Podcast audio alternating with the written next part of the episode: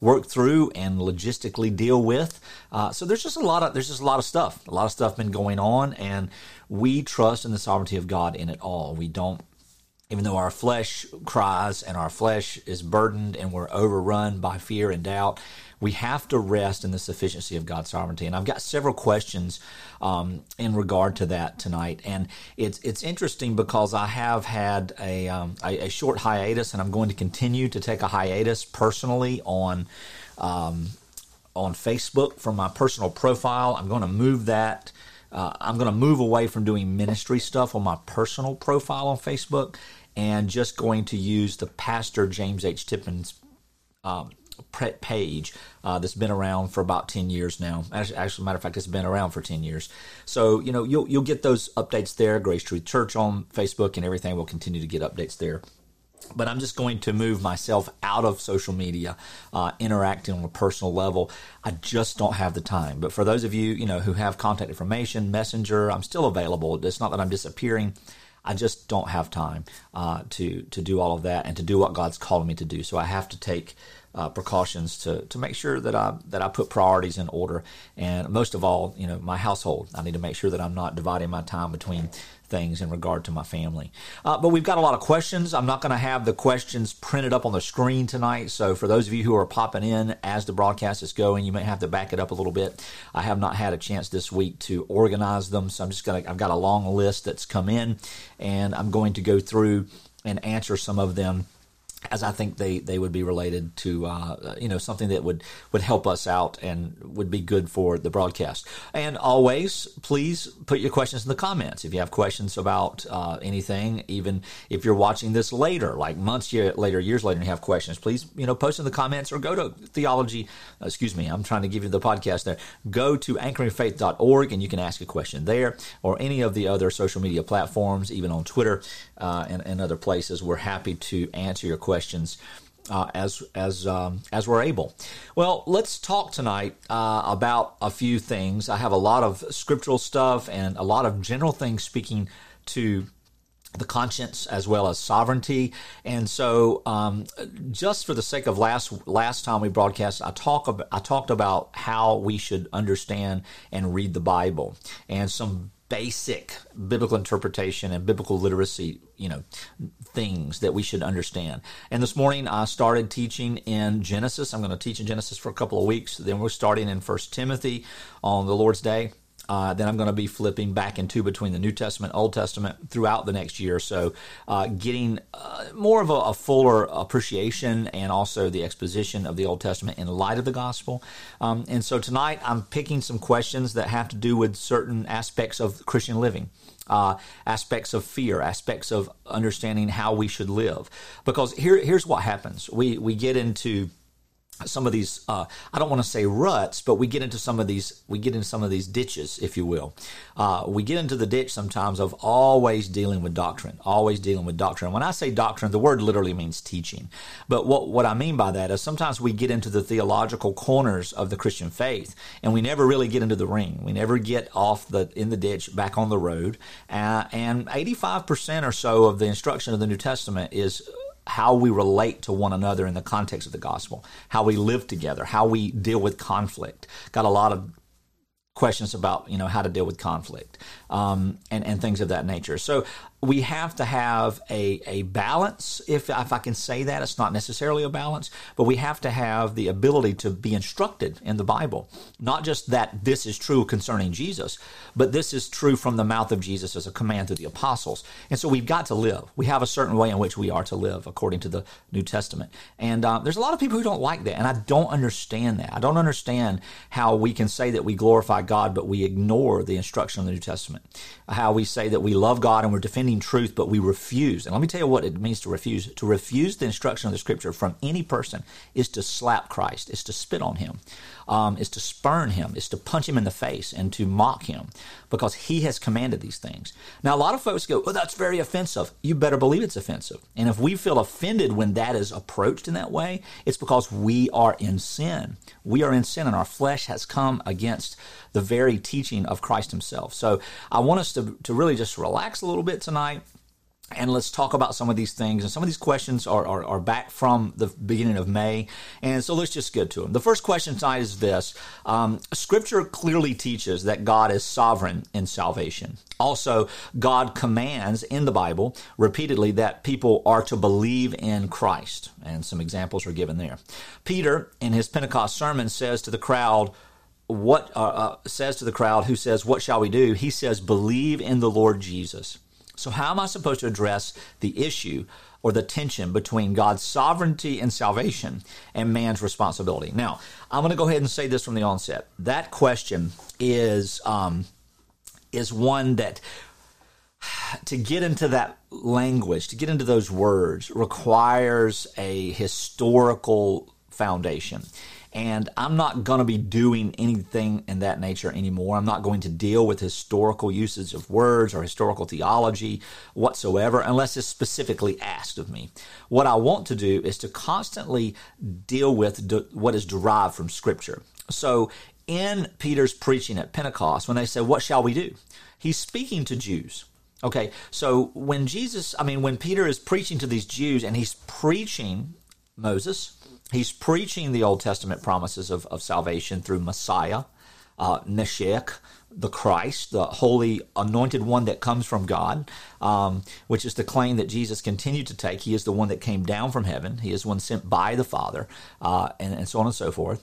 Uh, and then he preaches this. Then he preaches the, the earthly ministry. He tells the story of the earthly ministry of Jesus. He tells the story that God the Son came into the world to save his people from their sins. He tells the story that the prophets and all that the Old Testament has pointed to has been fulfilled in Jesus Christ. He tells the story of God's righteousness. See, this is what evangelism is. It's tell the story of the Bible. Bible um, about the righteousness of God and the election of his people, satisfying his own righteousness through the Son whom he has given. Um, and all the little details that the scripture teaches in that. We you know we sometimes we can't get to them all but in a nutshell you know peter preached and preached and preached and he preached all of this. He preached the prophets. He preached christ. He showed the redemption that came through this the sacrificial atonement and the substitution that Christ made for a particular people. This is what Peter preached. He he didn't preach this idea of you know Jesus died and if you believe he died for you you get saved salvation. He didn't preach that. Peter preached salvation finished for the elect of God. Peter preached the fullness of the glory of God revealed in the creation of the world for the point of Christ becoming the, the, the Lamb of God to take away the sins of the people of God. And uh, so when we get into this idea of human responsibility and God's sovereignty, it's really it's really a misapplication of comparisons. So you cannot put sovereignty in the net of what has man got to do with sovereignty. Man has nothing to do with sovereignty. Man has everything to do with being a sinner. man is a recipient of God's grace and not just man, but sinners and not just human sinners, but elect human sinners are the recipient of God's grace. God's grace being that salvific work and atoning work through Jesus Christ alone that was effectual unto redemption, unto forgiveness, and unto the promise fulfilled of eternal life for the people for whom which for whom it was intended. And so when we, we try to say, how do we deal with the tension between sovereignty and responsibility? Um, here's the responsibility of all men to submit to and obey God. So the gospel in proclamation is also a command. So the command is believe in what I'm saying. So when Peter said to them, you need to change the way you're thinking and believe in what I just taught you, he says that. We use the English variation of this repent and believe the gospel, believe the story that I just said that's good, the good news that I just told you.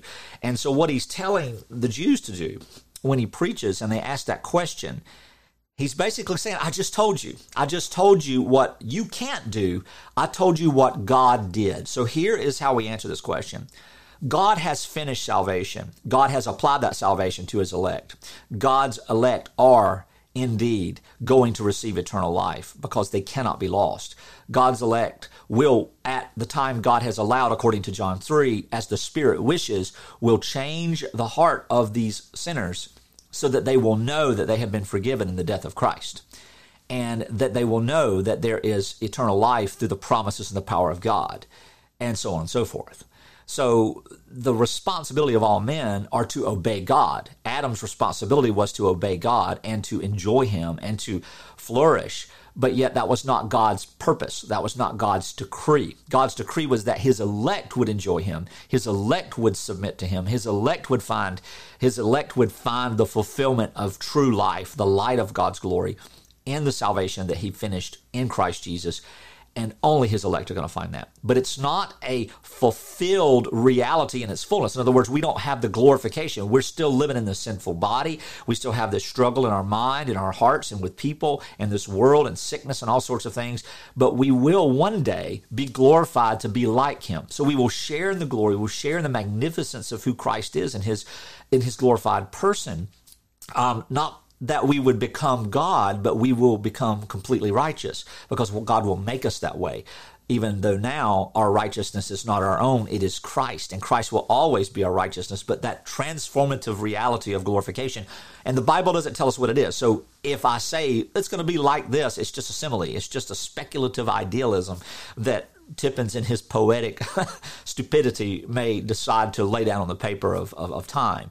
But ultimately, we don't know what that's like, but we do know we will forever be sinless. We will forever be free from all issues related to sin. We will forever be freed from not just death and suffering, but we will be freed from the sinful nature that continually plagues us now. So the tension is really that all of humanity, all things have responsibility for them to do that which God commands, but God has the responsibility of sovereignly causing his people to know what he has done on their behalf. So I could go on and on and on um, and, and, and, and continue to talk about that. But it, it's, it's an age old argument, it's an age old dichotomy, if you will, where people are, are constantly worried about, you know, how do we handle this? How do we answer that? So I think in a short, uh, for a short um, answer to this in the sense of where some, you may be talking to someone. Well, the Bible commands, why would God command that which can't be done? Because He's God and He expects it. Um, you know, God has done the work of redemption sovereignly. And that work of redemption will be granted in repentance by the Spirit to those for whom it applies as the Spirit desires and wishes when He wishes. And when they are granted that, they are given the gift of faith to believe in the proclamation and also the command of God, and they will believe because God gives them faith to believe. And uh, the faith is the fruit of the finished work of Christ and the regeneration of the new birth of the Holy Spirit. Faith is the result of that. And that's what the, you know, for those of you who have followed in our John series, if you go and find on the gracetruth.org, you can see the, um, or sermon audio, you can see, you know, around chapters one, two, and three, you can see chapter three where we teach about uh, regeneration. And so I'd really encourage you if you have those questions um, to you know to seek that out and to read the scripture yourself, and then look at and, and if you want to know my thoughts and how I exegete that, you can certainly do that. Uh, the next question we have tonight, question number two, is you know what is gossip? What is gossip? Well, gossip is defined in this way. Peter says that it's murder. Um, the scripture talks about it being the heart of pride, the heart of arrogance, the heart of uh, it, it, comes from a heart of of of enjoying talking about someone else. And and here's how we should define gossip because gossip is non-edifying. Okay, so if one of you, if, if some of, if some of us have a conversation, let's say you and I have a conversation, and it's a pleasant conversation, and you share something that's great, and you say, "Man, this is just great. The Lord has shown me this, and the Lord has shown me that, and I'm, I'm joyful, etc." And then in another conversation I have with another person, and I don't even mention your name, and I say, "Yeah, I spoke with a sister or brother today, and they were rejoicing about the Word of God teaching this. Isn't that great?" Um, that's not gossip. But it could be gossip if I said, oh, yeah, so and so, they were going through a lot of problems, and then they said this, and then the Word of God taught them this. If I've done that without your presence or your permission, I've gossiped. Um, let's just say something bad has happened. Uh, and this is one of the things that, you know, pastor elders have to really pay close attention. We don't get to just share and talk freely uh, because the congregation and they, they confide in us. So we have to go to our grave with a lot of information concerning people.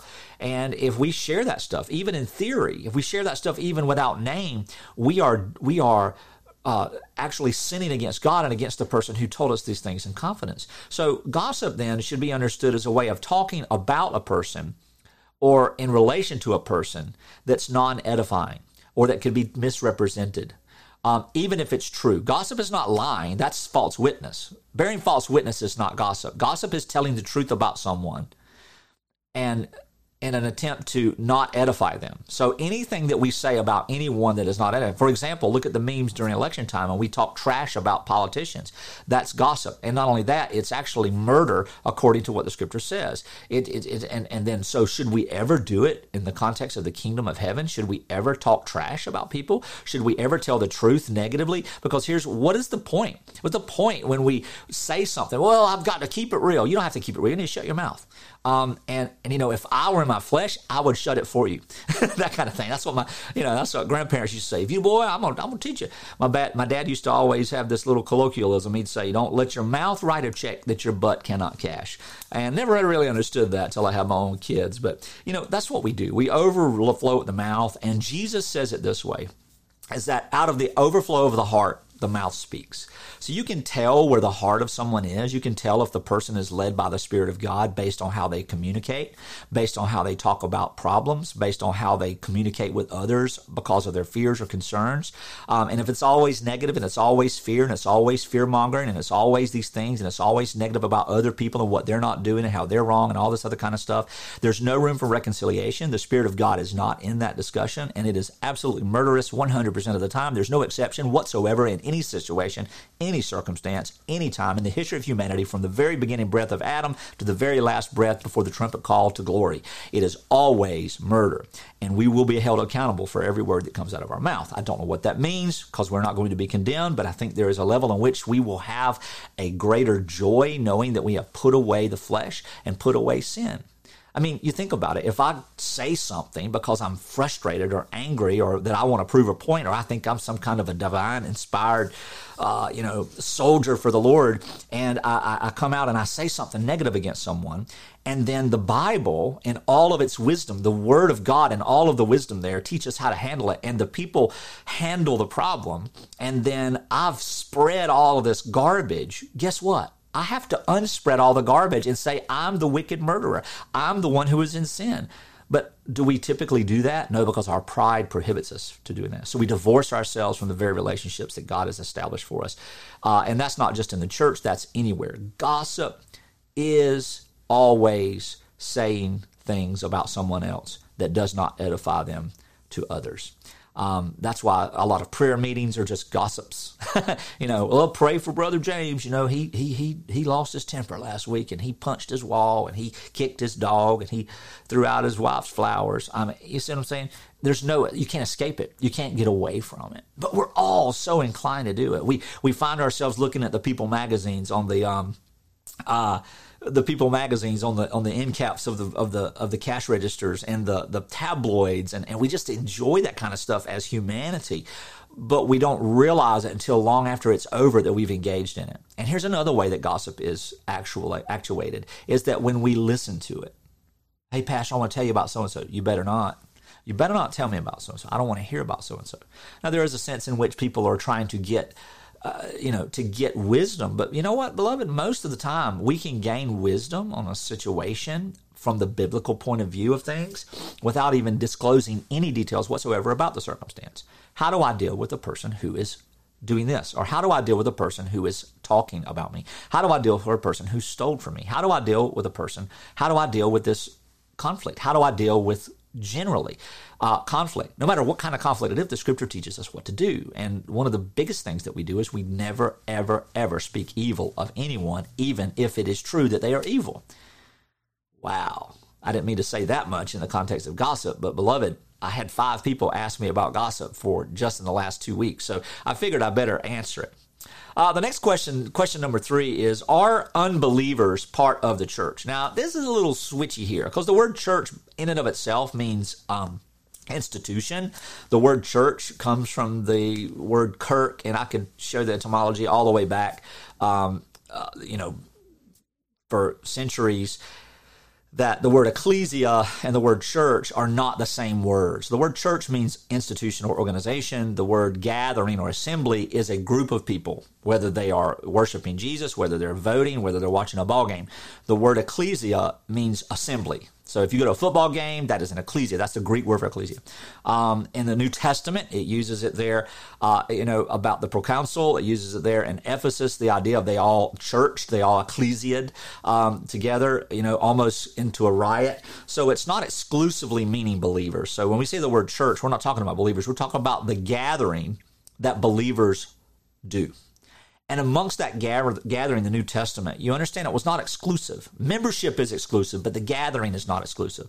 Covenant is exclusive, but the gathering is not exclusive. We can have friends, but we only have one spouse, you know. And so in the New Testament, it's very clear there that the gatherings of the church comprise people who are curious as to what's going on, people who are greedy and trying to get a handout, people who are trying to malign and stir up trouble, people who are genuinely believers, people who are immature, people who are wise, people who are all in between.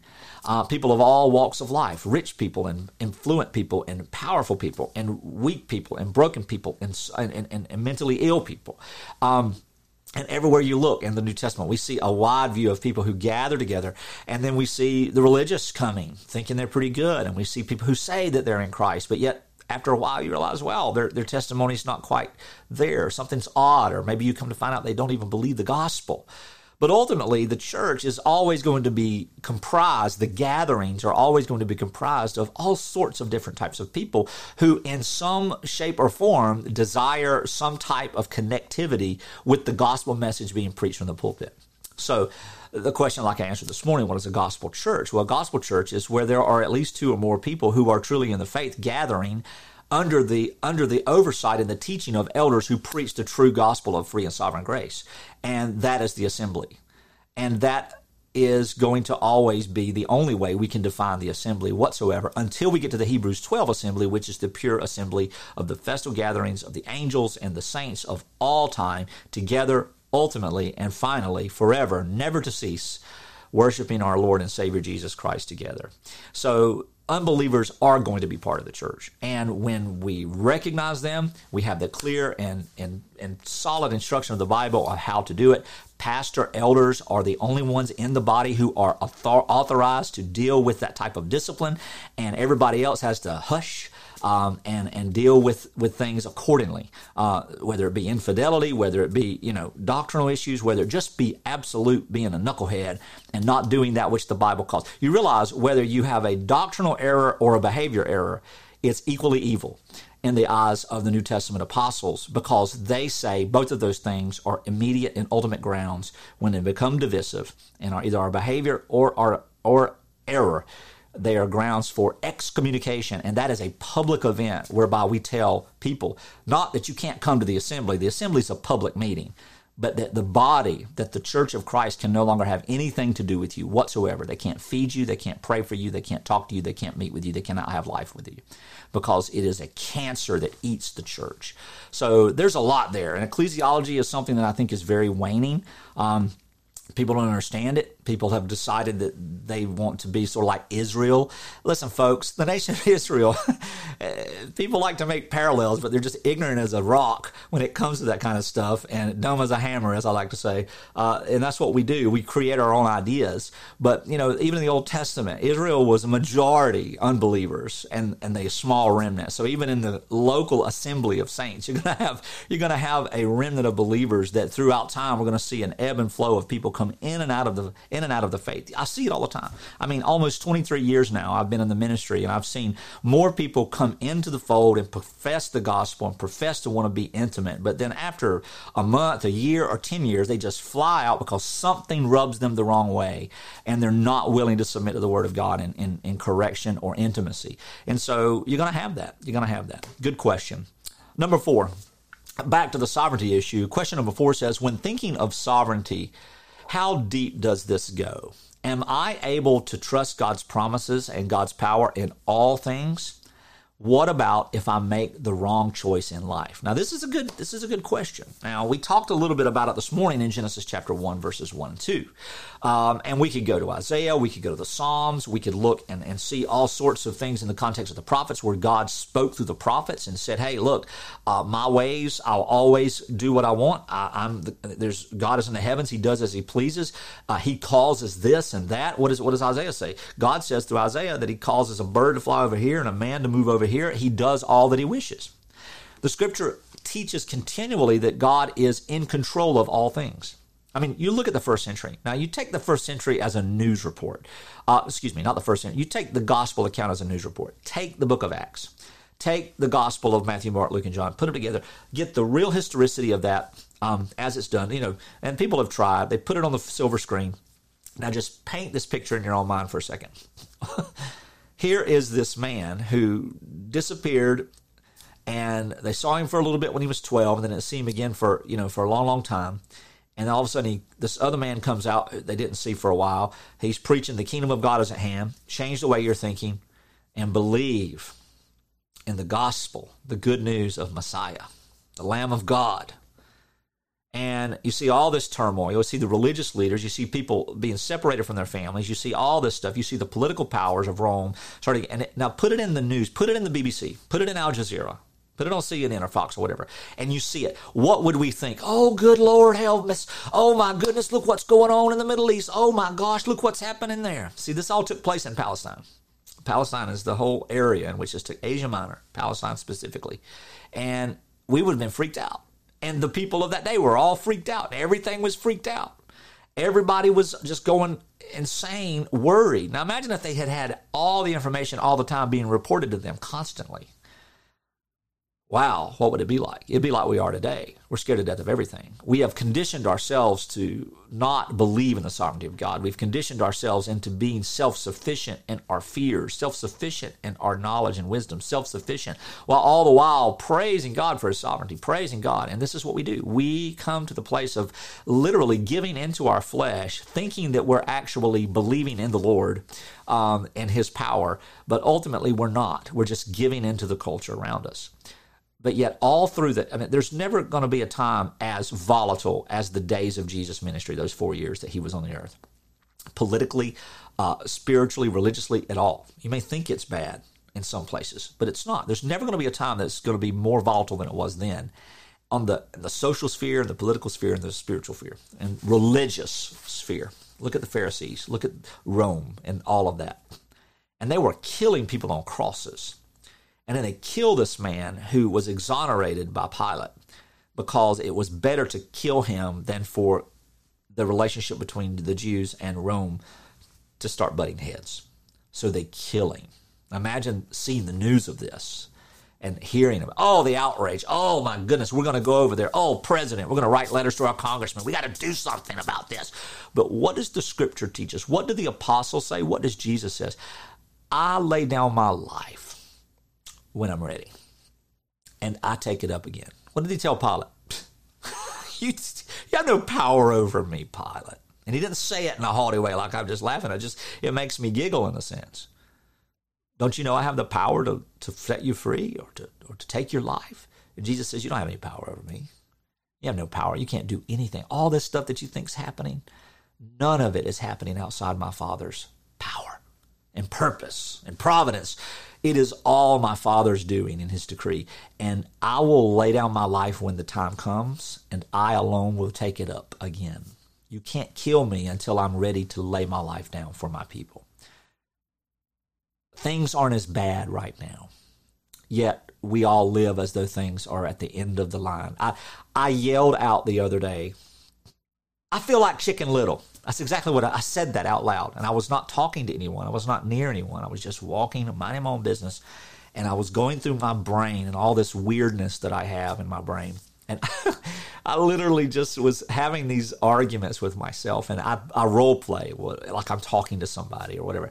And then it just, I was overcome with anxiety. And I just yelled out, I felt like Chicken Little. The sky's falling. Everything's terrible.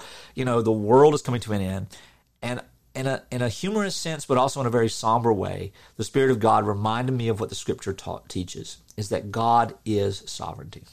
Uh, God is absolutely sovereign, and His sovereignty rules every aspect of my day. You know, wow, computer didn't reboot. Goodness, theology on call's got to go. Listen, God's sovereign over that. I get a piece of dirt in my eye, God's sovereign over that. I twist my ankle all up and it swells up this big and I can't walk for a week. God is sovereign over that. God is sovereign over everything. So that in everything, and that means everything, and specifically the bad things, I am able to rest. And there's one prescription that gives us the promise of that joy, and that is to know the gospel and stay connected with those who know the gospel, no matter what. And God's prescribed, God's prescribed remedy for all this fear and to see his sovereignty is to hold fast in the midst of the greatest storms. I mean, you look at the imagery that comes out of just seeing how the disciples slept. I mean, the disciples were upset that Jesus was sleeping in the midst of the storm on the sea, remember? And, and they were like, We're just going to perish. And he stands up and he's like, Shh. And the whole storm stops. you know, my grandmother used to sing a song, I know the master of the wind, I know the maker of the waves, or something of that nature. It's a powerful, powerful song uh, because it's, it's true we do know the maker of the waves. We do know the one who ordered the cosmos in order to provide the perfect place to grow a human being who are his elect, that he may multiply them on the earth. Even through reprobate people, God's elect are born. I want you to think about that for a second. Election is not a genealogical reality. Election is a sovereign reality of grace alone and it is freely given as God sees fit. So many of the elect are born through reprobate homes, and many of the elect's children may be reprobate. But God multiplies His glory in the manifestation of the gospel and bringing His people to the to the truth and the of the cross of Christ and to the truth of the good news of His redemptive promises, and nothing can stop Him. So if the whole world, hurricanes included, see, there's two storm systems that are out there. I'm just, you don't know. One day I'll take a picture of what I'm looking at right now, which has got some cameras and some screens, about four screens here. And I'll show you that one of them during the day uh, has a National Hurricane Center map on it. I, I just, you know, but even in the hurricanes, um, God is bringing all things under his feet so that his elect may come to know the knowledge of him. And we can rest in that. What's the worst that happens? We lose our lives and stand before our King? It's really not that bad, guys. It really is skipping all of the playtime and getting right to the real. It's skipping the shadow and going straight to the promise. So, yeah, if we make wrong choices, I pray that we grow in wisdom. But, beloved, we don't get to dictate how God does his promises based on the choices we make. God's promises are yea and amen, period without James even in the equation, without my decisions even being part of the makeup. It's not even in the jar. Everything that I do and everything that I am and everything that I'm ever going to be is irrelative to what God has already done and accomplished and decreed for me. So no matter which way I'm going or which way you're going, God's always going to bring us to the same place if we belong to Him. And if we don't, He'll bring them to the same place too. Question number five how can my conscience, how can my conscience be my guide if I'm not supposed to listen to my heart or mind? Well, let me tell you something, beloved. The only place we see the conscience being an issue um, is when someone thinks a practice may or may not be right for them. All right? We pay attention to them. I think I put this on Facebook a couple of weeks ago when this question was asked of me. our conscience, what we think and how we feel sometimes, our emotions. Let's just use conscience as emotion because conscience is emotion. We feel something because of something we think, and vice versa. That causes think, thinking, and our conscience and our emotions are like a warning light on a car. I have a, a 2006 Tahoe, and the check engine light is on permanently. I've taken it in. My mechanic says it's a $700 part that's probably going to fail again. It's an electrical problem with this particular year. nothing's wrong, it's not running lean, everything is fine. Um, you want me to replace it or not? No, I don't. I don't want to spend the money on something that's not necessary. But then I started thinking, well, what happens when something is wrong and the light doesn't come on again? He says, well, if it gets any worse, it'll start blinking, you know, whatever. Uh, so we pay attention to the warning lights. We pay attention to the blinkers on the cars in front of us. And sometimes people will put a blinker on and never turn. It's just blinking, blinking, blinking, blinking, blinking. Well, the emotions in our in our thoughts in our mind in our conscience we pay attention to them but we arrest them we take them and go okay here's a picture of what i'm thinking feeling snapshot screenshot if you will now let's take it and let's put it in front of the scripture let's put it in the front of the scripture what am i feeling i'm feeling a burden what does the scripture say when we're feeling a burden we rest in christ and we pray for that burden we ask we receive not because we ask not that's some james stuff we're going to get into in a couple of months on midweek. So we feel burdened. We don't act in any other way except to pray. Ah, we don't know what to do. We have we have no wisdom. What does James say? We ask and God gives without reproach, freely to all who ask, but we have to ask in faith. We don't get the immediate answer. So what do we do in the meantime? Oh no, we do exactly what God has commanded for us to do. We maintain a steadfastness in the steadfastness of Christ, the one who stands forever for us, like in Stephen, he looks up and he sees Jesus in the right hand of majesty standing on his behalf, standing to receive him. And we hold fast to the to the command to not forsake the assembly.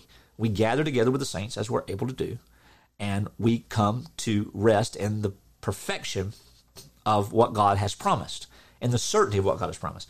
We're fearful. Why would you fear? What is fear except a lack of faith in knowing that God will establish what He's promised for us? So we rest, we pray, we ask others to pray with us we learn, and most importantly, we serve the body. We serve the body and we submit to those who are keep, keep, keeping a watch over our souls because they will help guide and direct us in these ways and in these places of great turmoil so that our conscience may be a guide to not violate on certain aspects. But if you'll notice when Paul talks about the conscience, he says that there are people with weak consciences and that we should, as mature believers, especially in Romans, not flaunt our liberty. We're free and we're not worried about these things anymore, but some people are. And these are always in these, you know, do I do this? Do I do that? Do I do the other? Um, and what does the scripture say? That we who are more mature, who have the liberty, should be careful not to offend our weaker brothers and sisters. But at the same time, we don't let them stay in that weak place. We press them. We say, listen, I hear what you're saying and I understand. And you don't have to.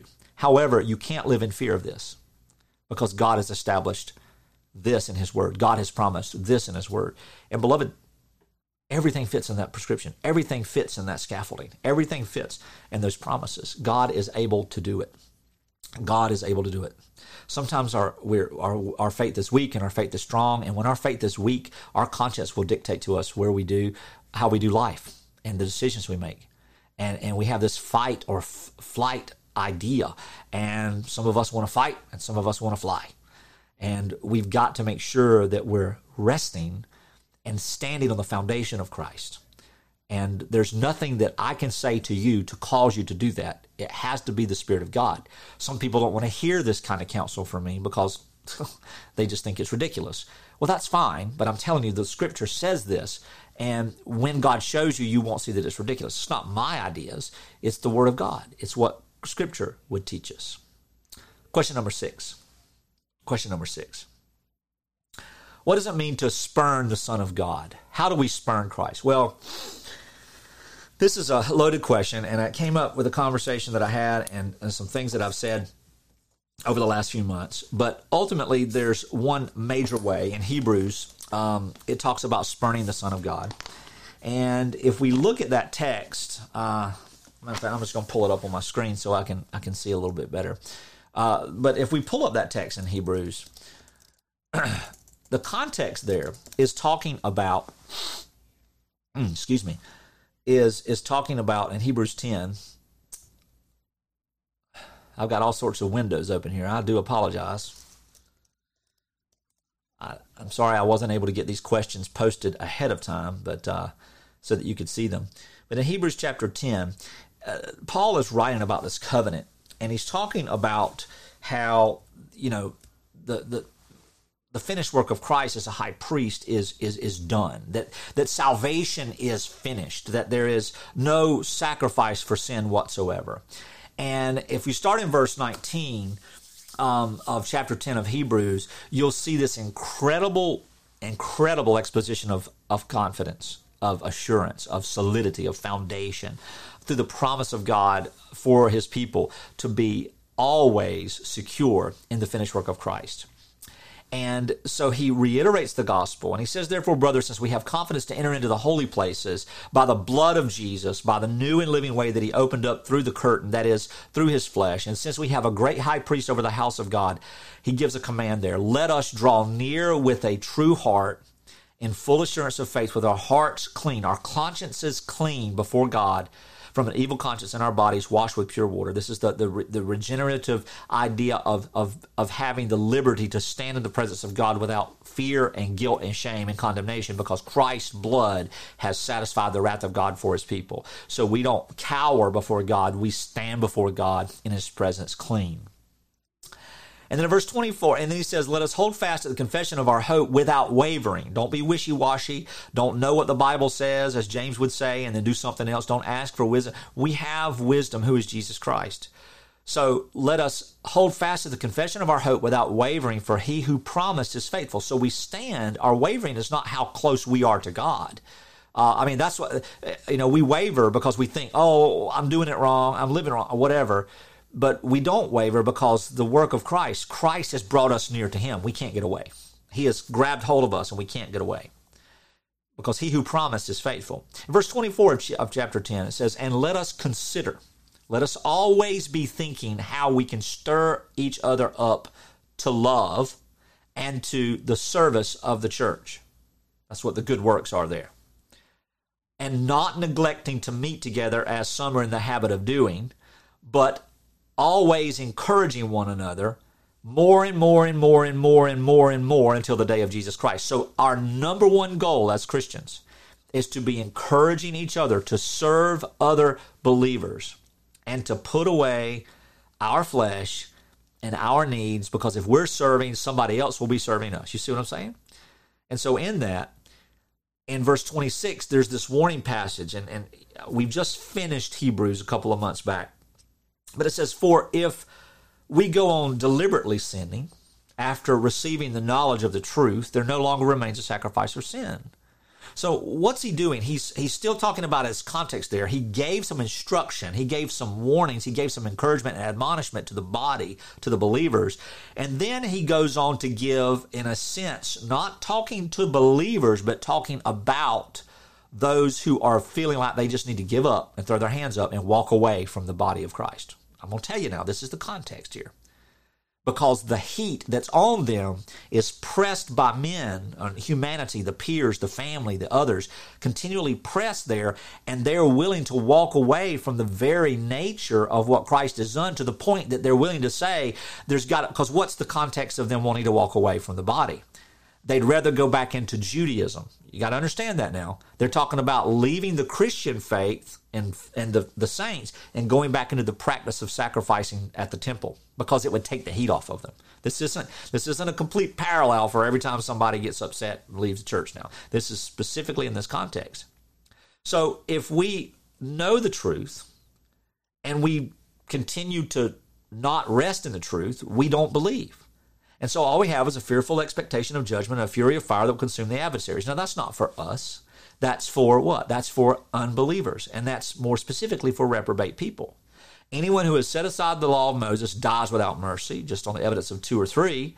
How much worse punishment, then, do you think, will be deserved by the one who has trampled underfoot the Son of God and profaned the blood of the covenant by which he was sanctified and has outraged the Spirit of grace? Don't we know Paul says, Vengeance is mine, I will repay. And it says, The Lord will judge his people. Then he remarks in verse 31, it's a fearful thing to fall into the hands of the living God. And then he says, Don't give up. Don't, don't give up. So, in this question now, that's where we see spurning the Son of God. We see that, uh, that idea of, of spurning the Son of God. And spurning the Son of God is to shrink back into the law after being taught grace. That's the the purest way to answer that question. But there's also a way we spurn the Lord, and that once He also teaches us the remedy for other things, we just go, ah, oh, there's got to be another way. I'll handle this on my own. Now, it's not the same manner, it's not with the same severity, it's definitely not an eternal issue. But I like to say it that way because what does James say? In James chapter 1, James says that, you know, anyone needs wisdom, just ask. And God, who gives freely to all, um, gives so without saying, oh, here you go, dummy. He gives it freely without repro- reproach. I, I preached that a couple of weeks ago, midweek. And in doing so, he says, but it, there's a condition in which you can receive wisdom. You got to receive wisdom by faith, knowing that God will grant that wisdom. So part of that granting wisdom is to be patient, waiting on the Lord to resolve whatever it is we need wisdom for, waiting on the Lord's word, and then the collaboration around the word, and prayerfully, without fear, but prayerfully in faith, to rest on what God has promised. So this is what this is. This is part of Christian living. This is what shepherds are supposed to be doing. This is why preaching is so important. It's, you know, we, I think we got the doctrines right. I think we keep on pressing the gospel. We always preach the gospel of Christ. We always preach the cross. We always remind each other every single moment as we're able that the gospel is this and his name is Jesus and we are satisfactory to the Father because Christ has taken away our sins. But we don't then forget about the therefores. Then we walk into the therefores. And sometimes when we are lacking wisdom, and we know what the scripture says, James says, but we don't do it. We're like a we're like a, a being tossed to and fro like a wave in the sea. And I think that that, in a sense, is a way of spurning the Son of God. I think there's a sense in spurning the Son of God when we treat brothers and sisters, when we treat our enemies, when we treat our neighbors in a hateful way, when we gossip. Because what we do is we say, well, this is the example of Christ, but I don't have to follow it. I don't have to follow it. And and we know that's not true. We don't we don't walk in that way. We we desire to walk in a manner worthy of the gospel. And so that's what we do. And we do so by faith, knowing that no matter how well or not well we walk, it does not change our relationship with the Father who purchased us through the blood of Jesus and our salvation is complete. But when we are together, when we learn the full counsel of God's word, which is the gospel and living together as gospel recipients, uh, when we learn the full counsel of God's word, we begin to strive out of worship and gratitude uh, because of what God has done for us. And then our joy is completed because we're no longer being snatched around. We're solid. We stand solidly um, on the truth who is Jesus Christ. Question number seven Isn't simple faith just saying that Jesus is the only way to heaven? Isn't that all that is required for salvation? growing up as a child, I was taught that all you had to do was know that Jesus was the way. Well, that sounds really interesting, but you've got to understand something that evangelism is the teaching of the story of Jesus, which is to teach the promise of God for salvation, which is to go into the Jewish history. You see, in, in John chapter 4, um, when Jesus was, was talking to the woman at Sychar, let me just pull it up uh, John chapter four, when Jesus was talking to the woman at Sychar, he, um, you know, she she was around Jewish tradition. She she had grown up learning these things. She claimed Jacob as her own spiritual father. But Jesus says something extremely interesting here when he's talking to her. He says that, "Don't you know that?" Um, salvation is of the Jews. And you have to forgive me, guys. I, am still dealing with these glasses, so I'm having a hard time seeing certain words in certain places.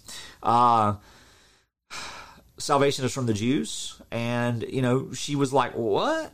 Yeah, our Father is seeking those who worship Him in spirit and in truth. So, in other words, the story of Jesus deals with the story of Abraham, deals with Moses, deals with creation. The story of Jesus and the redemptive plan of God to and the purposes of God um, go all the way back. So we have to, in a general sense, teach the story of Jesus from start to finish, which includes who he is. Um, and that's why we don't use the law as an evangelistic tool. We use the law as a relationship to the righteousness who is Jesus Christ. That's what Romans 3 teaches us. We don't say that God gives us righteousness um, and, and makes us righteous, we say that God credits the righteousness of Jesus to our account. And so, yeah, in a in a in a in a you know mystical, not mystical, in a misty sense. In other words, you just the aroma, in an aroma of the gospel. Faith is knowing Christ is the way. I am the way, the truth, and the life. But no one is born again through that type of just very vague. You got to believe in Jesus. Well, what does it mean to believe? It means to know him. Well, what does it mean to know him? That means you got to know something about him. Well, how do we know something about him? Somebody's got to tell you, or you got to read it for yourself. You have to learn who Jesus is. So there's not a magic word in the Bible. There's not a magic phrase. There's not a magic road of some kind of passages that if we do, then poof, people can come to know the faith. We teach the faith. We teach the faith. And some people will come along and say, you know what, I do, I, I do believe. I believe. And they may not have been born again yet, but they're still engaged in the learning of the word. And so we, as the shepherds and as the saints, we continue to teach and encourage and disciple. And then all of a sudden, one day, that person may go, wow, I see this gospel so beautifully. I, have been born again today. Or they may not even know that phrase, you know, they may not know, but years later they can, they can say, you know, I, I, remember the time, I remember the season of life, or I remember the opportunity where that sort of came to light for me, you know, and we don't have a love affair with the idolatry of salvation experiences. Uh, we should not as the church. We, we don't need to have an Americanized, uh, you know, uh, idol of uh, when were you saved? I mean, not very few people know that. Um, unless you come out of a very clear false gospel into the truth. Some people who just grew up reading the Bible, some people who just, you know, I mean, there's a lot of people who are in sovereign grace churches who are not born again, and all of a sudden they become born again um, because the Spirit of God causes them to know Christ. And so that is, you know, faith is knowing Christ. Faith is knowing who Christ is according to the Bible. Faith is knowing and understanding, and most importantly, resting, sitting still on the foundation of the prophets and the foundation of the apostles as and the foundation of the Father as he testifies to the Son concerning the salvation of his people. And um, it, it's a story to be heard, and it's a story to be learned, and it's a story to be told. But it is a salvation that is the power of God, and He alone can grant that salvation. He alone can grant uh, he alone has finished the salvation. He alone can grant that faith for his people to believe in what he has done. I got three or four more questions. I don't have a whole lot of time here, but I do have this question. Um, and uh, it says, I know that the Bible is the primary means by which we learn and understand and grow as Christians. But in the past, I've anticipated. Uh, I've appreciated having a systematic theology to outline and assist in understanding certain concepts and doctrines. Is there such a tool in understanding sovereign grace theology? And I'm, I'm just going to say this because you know I get I get a lot of flack sometimes for and for two sides of the same coin. I get a lot of flack for the don't read study Bibles, don't read commentaries, don't worry about historical theology, don't worry about traditions, don't worry about theologians, don't worry about systematic read your Bible. And then I get on the other side of the flack of that, uh, uh, on the other side of that coin, I get flack by saying, um, you know, we, we need to, you know, we can glean something from other people's experiences because we can. But ultimately, we need to understand this. Like some people would say, well, we got to have the doctrine of the Trinity. No, we don't. The doctrine of the Trinity, the teaching of the triune God, is in the Bible. We don't need that systematized outline in order to understand that. And what I, what has happened is people have come to learn Trinitarian theology, but they don't know the Bible. So they can't show anybody in the Bible what's what.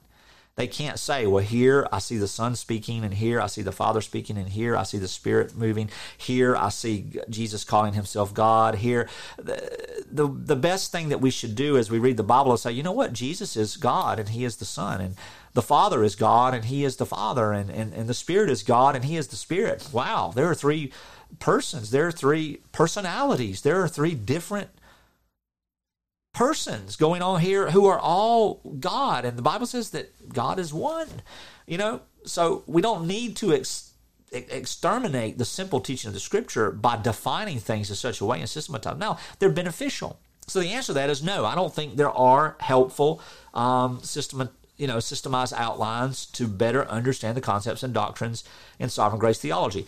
Here's how I think the local church needs to establish this. I think the elders of the church need to write little paragraphs and little papers um, that relate to their teaching as the occasion comes up. For example, we're writing some little papers on, on, on what's known historically, and that history is not very long, but what's known historically as a well meant offer and that verbiage, and the common grace and progressive sanctification and the love of God. So we're dealing with these four things and we're going to write them down and we're going to deliver them to our church and say, here's what the Bible says concerning these things and here's what the words are and here's where we think is the wise way in which we should understand the use of these things and here's the heresy behind it and here's ABC or whatever, you know, whatever it might mean, depending on what we're talking about.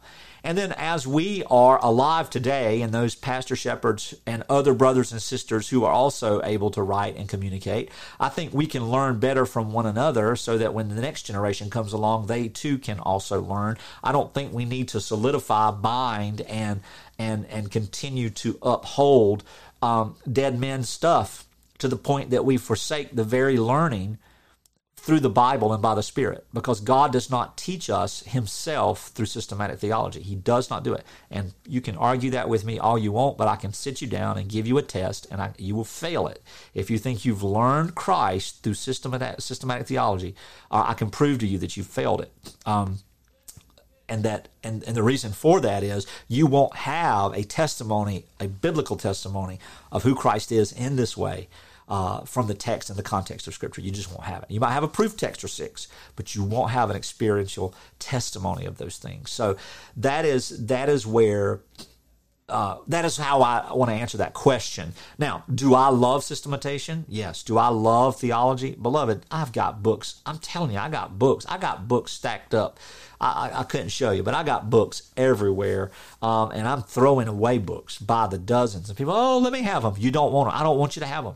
I don't want you to have them. I, I just want to chuck them and get rid of them um, because the books that I'm discarding have no use for the believer whatsoever. I promise you. I'm tired of the research. I'm tired of the apologetics. I'm tired of the, uh, uh, uh you know, of coming to the table and always saying, oh, I can look that up for you. I can tell you what so and so said back in 1822 or 1519 or what. I don't. I don't want to deal with that anymore. I want to shepherd the flock that is among me, and I want to live the rest of my life in unity, correcting, admonishing, encouraging, and growing in grace and the knowledge of our Lord and Savior Jesus Christ, and loving one another and dealing with all of the things that God has put on my plate patiently by His power and His mercy, so that God will continue to call His elect sheep to Himself and make them know, make known to them his glorious grace that they may worship together as one people. So that is my desire. Uh, and, you know, most of the time when people get older, they move more into the academic way of things. But, beloved, I started out that way and I'm getting out of it. I'm getting out of it because I see it as a, as a huge hindrance and stumbling block um, in the context of. Uh, you know, of, of Christian growth because people rely on it too much. It becomes a hobby horse rather than a holy worship time. And uh, don't quote me on that. Anyway, well, beloved, that's all the time I have for today. Uh, I see a lot of posting going on. And if you've asked a question, I will put it first for next week. I do apologize. But thank you guys for being here. I've missed you all. Please let me know how I can love you and pray for you. Also, share this video with someone that you think it might be beneficial. And if there's any specific topics or doctrines that you think would be good for uh, some other type of promotions uh, or publications or publishings, that's the word I was looking for. We're happy to do that as well. Um, but until then, we will see you guys on Wednesday. We love you and hit that like button while you're there if you're on YouTube. God bless.